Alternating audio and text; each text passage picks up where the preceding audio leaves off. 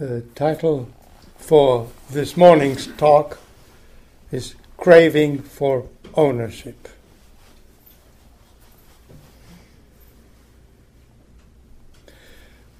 Yesterday's talk highlighted our tendency to orchestrate our life in ways that would bring about predictable outcomes.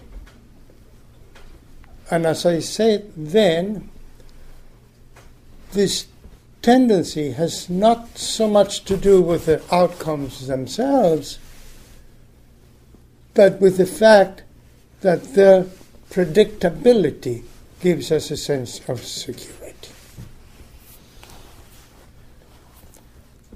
Today's talk can be seen as a companion piece for yesterday's. Not that you need to have heard it yesterday's to follow today's, but it connects. I will ask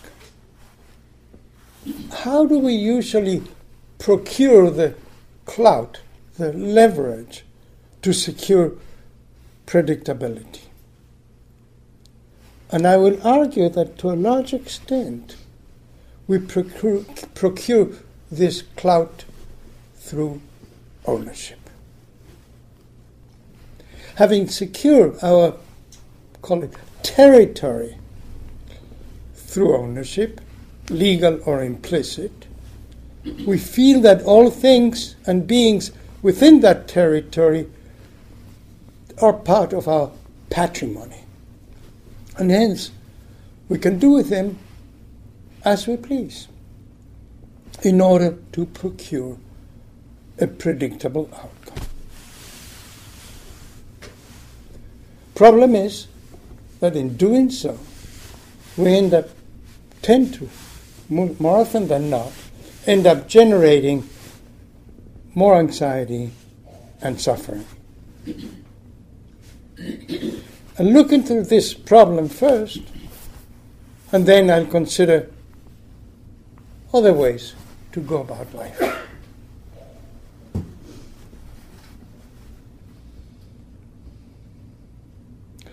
One of the obvious manifestation of this ownership ordeal is the proliferation of the possessive pronoun possessive particle, perhaps, my.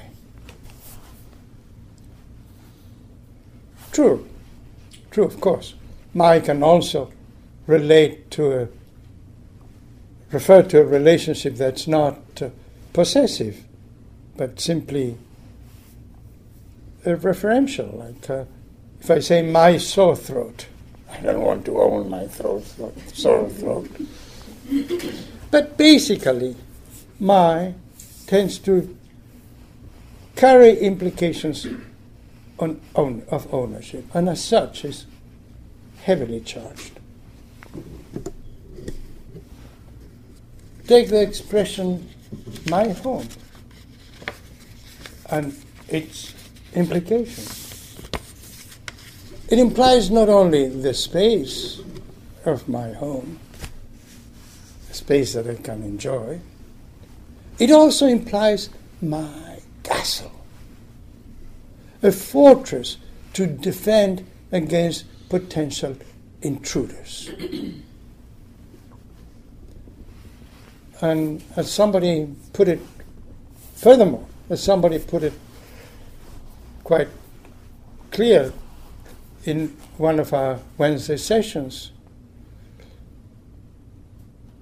in my home, it's me who sets the rules. Why this tendency? Why are we so infatuated with ownership? Clearly, it all has to do not so much with the object we own, but with ownership itself. It all has to do with the fact that ownership creates the owner, the me who owns. And it would seem that for the ordinary person,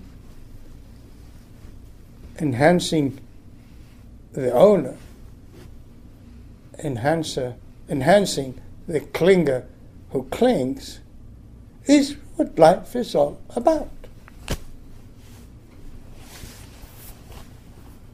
Even to the point that the harder the process of getting, the stronger the boost to the creation of me. Otherwise, look around. How much more expensive are things that are scarce? In fact, how often we fabricate an artificial, I mean, manufacturers or people in business manufacture an artificial scarcity in order to boost the prices of things. And therefore boost the power of the creation of me.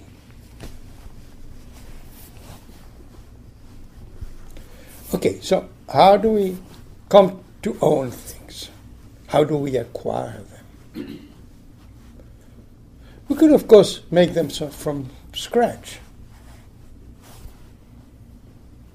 Our son, Raquel's and my son, is a very skillful carpenter, among many other things. And he's made an, a number of pieces of furniture for us in our home. Of course, he bought the raw materials, fair enough. But, but in fact, the most common way of getting things is by buying them by exchanging them for money. True, we could steal them. Um, but in the end, the stealing is questionably rewarded. After all, for the robber, after all, the robber is likely to have some pangs of consciousness at some time, in some corner of his or her mind.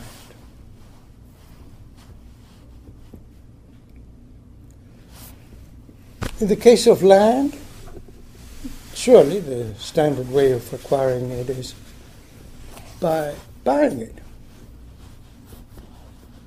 However, that was not so when the early European settlers occupied this land, both North and South America, taking it away from the natives.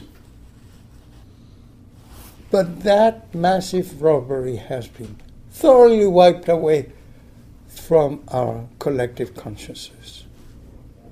So that when we buy land nowadays, as when Raquel and me bought our current property, it doesn't even occur to us that we are buying stolen property.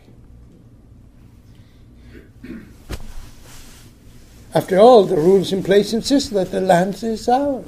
We even have a piece of paper, you know, a title to prove it. And should have brought it in. Brought, I'm sorry, I forgot to convince you. And how about territories that remain unclaimed? Say an island that may pop up in the middle of the Pacific Ocean, as they do occasionally. The rule seems to be that it belongs to whoever sets foot on it first, or that it's part, part of the nation that first hoists its flag on it. Unless, of course, another nation with a more powerful navy and air force decides to enter the contest. Then forget it. the same sort of thing is bound to eventually happen in outer space. But for the time being, our consideration of ownership in space will have to be confined to a fairy tale. This is a fairy tale. I know about five, six years ago I shared this with you too, but I, I cannot resist it. It's a, it's a story of the Little Prince, Le Petit Prince, by a French uh, man called Antoine de Saint Exupéry. There's a little, pr- pr- uh, a little guy, a young guy, prince. Forget it. I mean, he, he lives in an asteroid all by himself. So he's a prince and he's uh, a, everybody else in that asteroid. And he decides to take a trip through space. So jumps to other asteroids or planets around him, meets people. And this particular asteroid, he meets the only inhabitant, in fact, too, a businessman. And here's the story. I'll read from the text. So apparently he goes to through three planets and then he goes to this one. The fourth planet belonged to a businessman. This man was so much occupied that he did not even raise his head at the little prince's arrival. Good morning, the little prince said to him. Your cigarette has gone out. Three and two make five. Five and seven make twelve. Twelve and three make 15, good morning. 15 and 7 make 25, 22 and 6 make 28. I haven't had time to light again. 26 and 5 make 33. Foo, foo. That then makes 501,622,731. 500 million? What? said the Zen mm, prince. Hey, are you still there? 501 million. I can't stop. I have so much to do. I'm concerned with matters of consequence. I don't amuse myself with balderdash. Two and five make seven.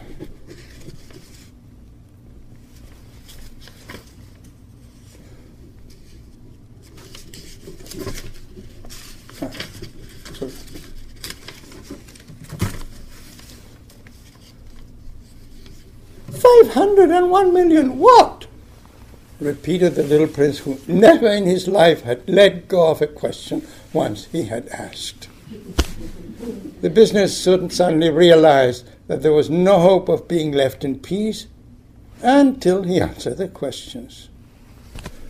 Millions of those little objects, which one sometimes sees in the sky. Flies? Oh no, little glittering objects. Bees? Oh no, little golden objects that set lazy men to idle dream, dreaming. As for me, I'm concerned with matters of consequence. There is no time for idle dreaming in my life. Ah, you mean the stars? Yes, that's that's it. The stars. And what do you do with these stars? What do I do with them? Yes. Nothing. I own them. You own the stars? Yes. Mm, mm, mm. But I have already seen a king who kings don't own, they reign over. It's a very different matter. And what good does do to own the stars? It makes me it does me the good of making me rich. And what good does it do to be rich? It makes it possible for me to buy more stars, if any are discovered.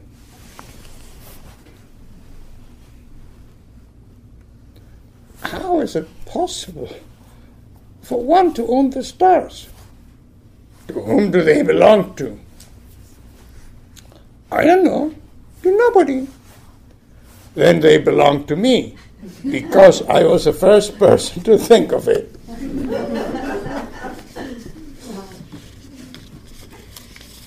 I own the stars, the stars because nobody ever before me thought of owning them. Yes, that's true. And what do you do with them? I administer them. I count them and recount them. It is difficult, but I am, an, I am a man who is naturally interested in matters of consequence. The little prince was not satisfied. If I owned a little scarf, a silk scarf. I could put it around my neck and take it away with me. If I owned a flower, I could pluck that flower and take it away with me. But you cannot pluck the stars from heaven. No, but I can put them in the bank. Whatever that does that mean? It means it means that I write the number of my stars on a little piece of paper. Then I put the paper in a drawer and lock it with a key. and that's all. That's enough. It's entertaining, thought the little prince, but rather poetic. I would say pathetic, but anyway.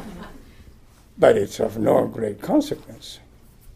On matters of consequence, the little prince had ideas that were very different from those of the grown ups. I myself own a flower, he continued his conversation, which I water every day. I own three volcanoes, which I clean out every week. It is of some use to my volcanoes, and it's some, of some use to my flower that I own them. But are you but you are of no use to the stars. The businessman opened his mouth, but he could find nothing to say in answer, and the little prince went away.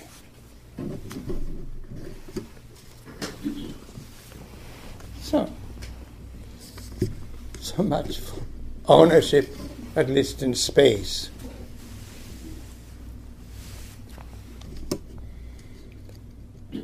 in the real world, I, I, I, must say I haven't seen anybody behaving like that businessman laying the sights on an asteroid and laying a claim on an asteroid that they discovered. But the way our system is going, our legal system is going, and giving that the exploration of outer space has become the purview of corporation. I would not be surprised if some corporate body ends up pointing at some asteroid in space and claiming that they own it because they saw it first by using a new technique of observation. Then, whatever they do with that, I don't know. Or perhaps they do, will do likewise in subatomic space. Of course, they could not hoist a corporate flag on a, an electron or a quark. There are zillions of them. But they could patent a procedure for identifying some kind of particle and then appropriating it, using it to make profit. I'm sure we won't have to wait long for that. But it's not just a matter of money, you know. Now that corporations have been granted personhood by the Supreme Court, they're also legally entitled to an ego. right? so they will be pleased. I own that asteroid over there. Goes beyond economics.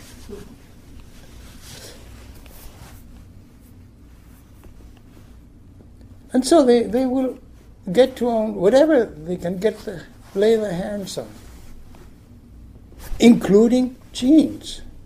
Indeed, there's a determined effort by corporation towards the commoditification, that's the word, commoditify, commoditification of genes, meaning turning genes into commodities. True, by the laws of the land, so far genes themselves are not patentable, but certainly the procedures for identifying them, altering them, or transplanting them can be patented, and they are being patented galore. Monsanto Corporation has been reaping huge benefit from selling seeds with transplanted genes, which they are patented. In fact, farmers are not even allowed to get seeds. I mean, they don't produce seeds, but occasionally they do, and if the farmers plant those seeds, they go to jail or whatever, they are sued. Much the same hap- is happening in the field of medicine. As you may have read uh, last month, there was uh, all this hullabaloo in the papers about Angelina Jolie. Um, she tested positive for a gene that meant that she had a, a risk of 1 in 400, relatively high, of developing breast cancer. And so she underwent preventive mastectomy. Fair enough.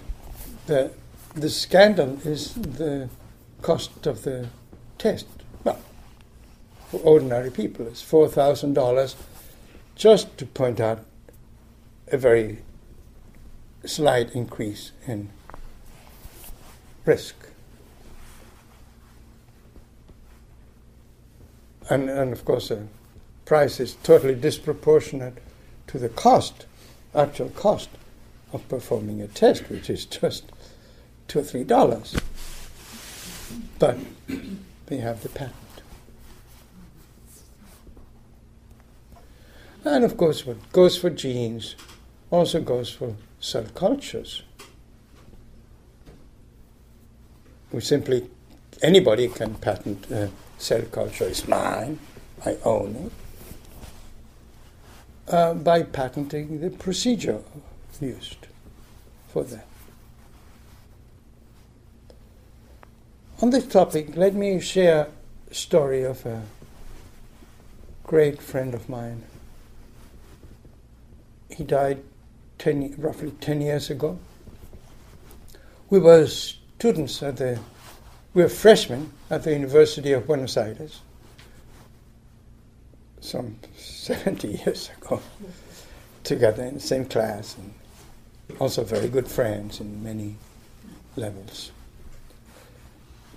And we had our scientific careers quite similar somehow. I came here, he came to England. We both went back to Buenos Aires. We had our careers there, and then he came to Cambridge and I came here. Cambridge, Cambridge University in England, I meant. Um, there he developed a revolutionary procedure for making pure antibodies. See, cell cultures can make antibodies, but until Cesar came along, there were a mixture of antibodies, and nobody, I mean, a mixture of tens of thousands of antibodies in the same culture. He developed a procedure for making pure antibodies, what is technically called monoclonal antibodies, using cell cultures. And for this technique, he received the Nobel Prize in 1984. I feel great emotion saying that.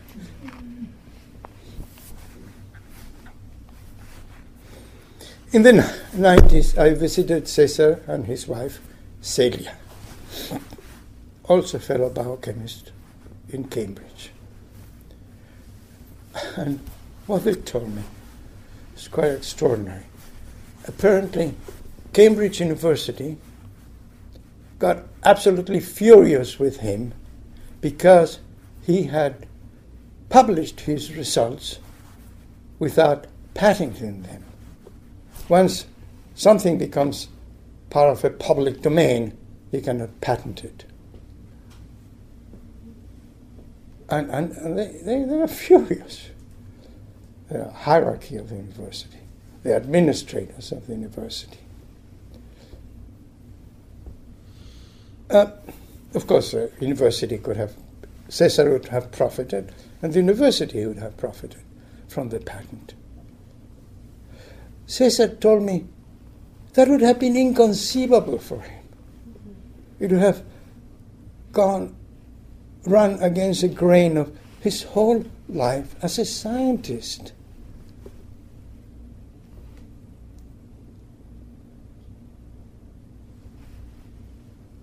So the university hierarchy seeing it all differently, but they were unable to punish him because you cannot punish a Nobel laureate for, be, for being selfless. but it wasn't so funny because they chose to punish his wife. Suddenly, she found herself out of a job with the slightest excuse, an excuse that was totally invalid, as they both told me. And, and it was very humiliating for her, because once again, it's not about money, it's her career, it's her research project, it's what, what she's. Uh, got involved with. Anyway, that's the story. But I think Cesar is a brilliant example of not being uh, controlled by the desperation for ownership.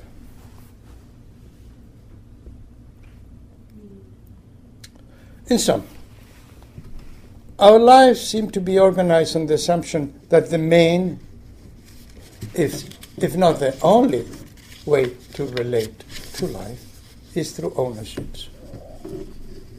Ownership of things, of territory, of patents. There are exceptions, as in the case of Cesar Milstein, but as a rule, ownership has become the core of our relationship to life. For many of us, most of us. This is the way to live, to live. Certainly, this is not the way to live if we want to put an end to suffering, to our own suffering, and to the suffering of others as well.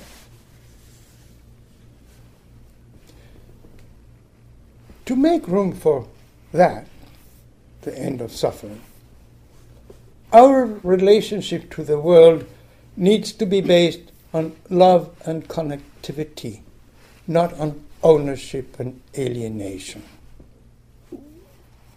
And love and connectivity thrive in a world that's fluid and integrated, not in a world that's fractured into confined entities resulting from appropriation. So, how do we engage in this path of love? We start by learning to love ourselves. And here I don't mean our in the possessive sense, just to, to make a reference. Ourselves.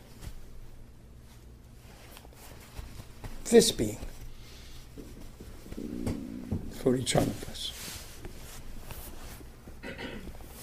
Including in the, included in this being are all its manifestations, a whole spectrum of manifestations, including the difficult parts, and the easy parts, of course, including the inner child.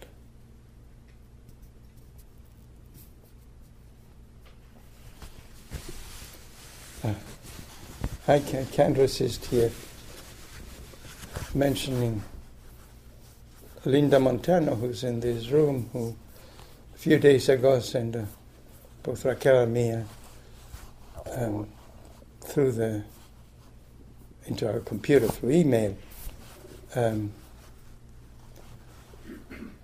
a video that she has made, and uh, which shows such different parts of oneself. I don't know if it's herself, but she's acting them out. there seems to be no connection. We are, we, are, we are many, of course. By connecting with our inner being as we can in the course of meditation, we connect not only with various aspects of ourselves, but also with the space into which it all unfolds. Much as when, when deeply listening to sounds, we connect not just with the sounds, but with the space of silence where they emerge from.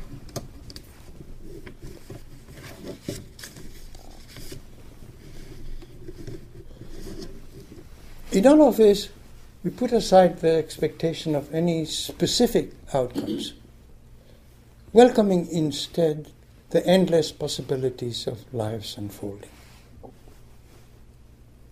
And these endless possibilities, in a world that has not been fragmented into mine and yours, me and you, us and them, includes inputs from all of those we come in contact. We allow ourselves to be emotionally touched by others. At times while in conversation, is it not true that we find ourselves completing each other's sentences when we, we really connect? or during the, an inquiry session as we'll have in the afternoon. Maybe what we others say reverberates so deeply inside us that really has something to do with a part of, of us.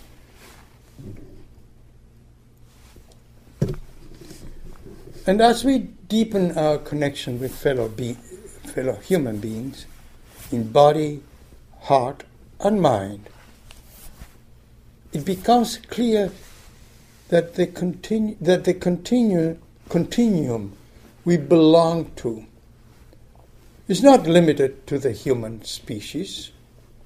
It extends, for instance, to our pets, for sure. It's pretty obvious. We practice that often enough. But the continuum of of connectivity is not limited by ownership, nor even is it limited to the animal kingdom. As we, we tune into the world more and more, we start picking reverberations from all that surrounds us. And we come to realize that our relentless fra- fragmentation of the world and the appropriation of its fragments that follows is just a misguided habit, a wrong headed attitude that serves no true purpose. Let me illustrate it I mean, I'm sure you can think of many examples. I'll just offer you one.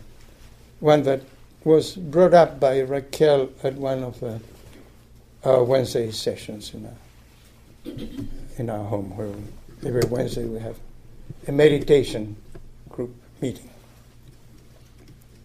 It concerns the stone sculptures that she has installed at various, various locations along the Hudson River.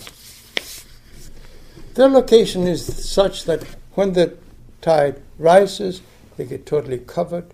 When the tide recedes, they are exposed. In the process, the sculptures are bound to decay. The currents of the river will take some rocks away and things like that. Or, or sometimes somebody comes along and removes the stones. That happens too. Deeply inside Raquel, as she shared with us, there's an acknowledgement of the inevitability of this process, of the aging and death of her work. Not different from our own aging and death. And at the same time, this acceptance of Raquel goes hand in hand, with her profound love and sense of intimacy towards her work. There's no indifference there at all. Love, in truth, is being fully present with what is. Joanna Macy, um, author, whatever, teacher, puts this very perceptively in a passage of her book, The World as Lover, World as Self. She writes Our mission is not to escape from our world or to fix things by remote control, looking at charts and pushing buttons, buttons and pulling levers, but to fall in love with our world. We're made for that because we co arise with her in a dance where we discover ourselves and lose ourselves over and over again.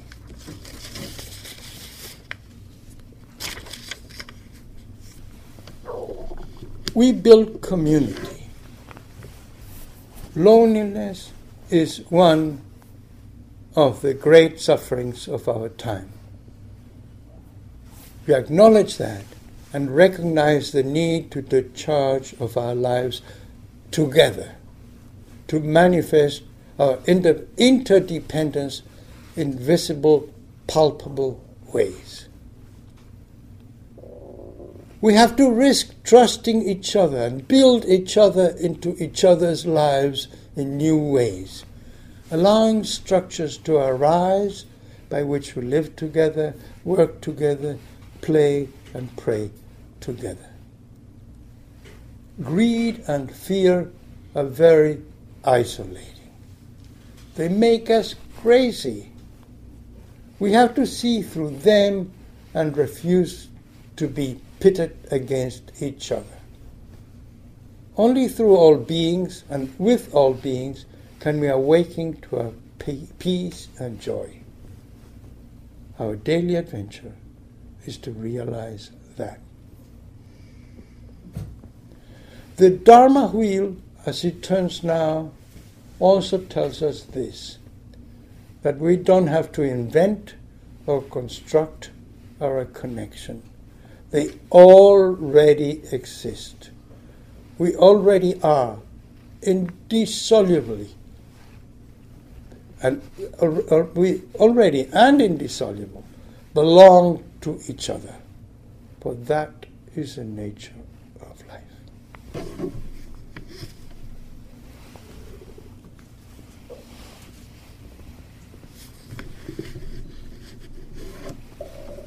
Indeed. Indeed.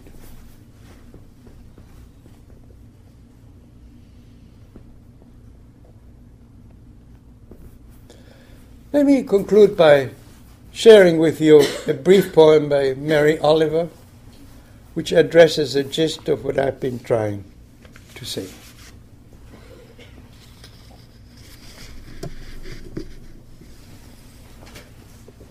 It's entitled Poem of the One World.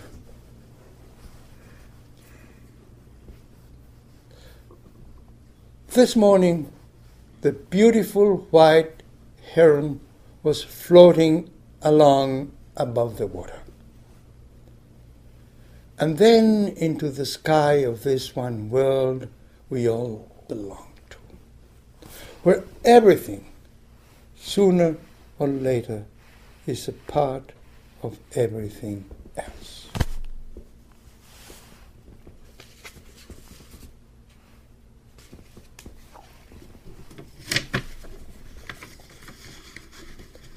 And so, let's sit in silence for a couple of minutes, opening to that feeling, if it comes our way, of course, the feeling that we are part of everything.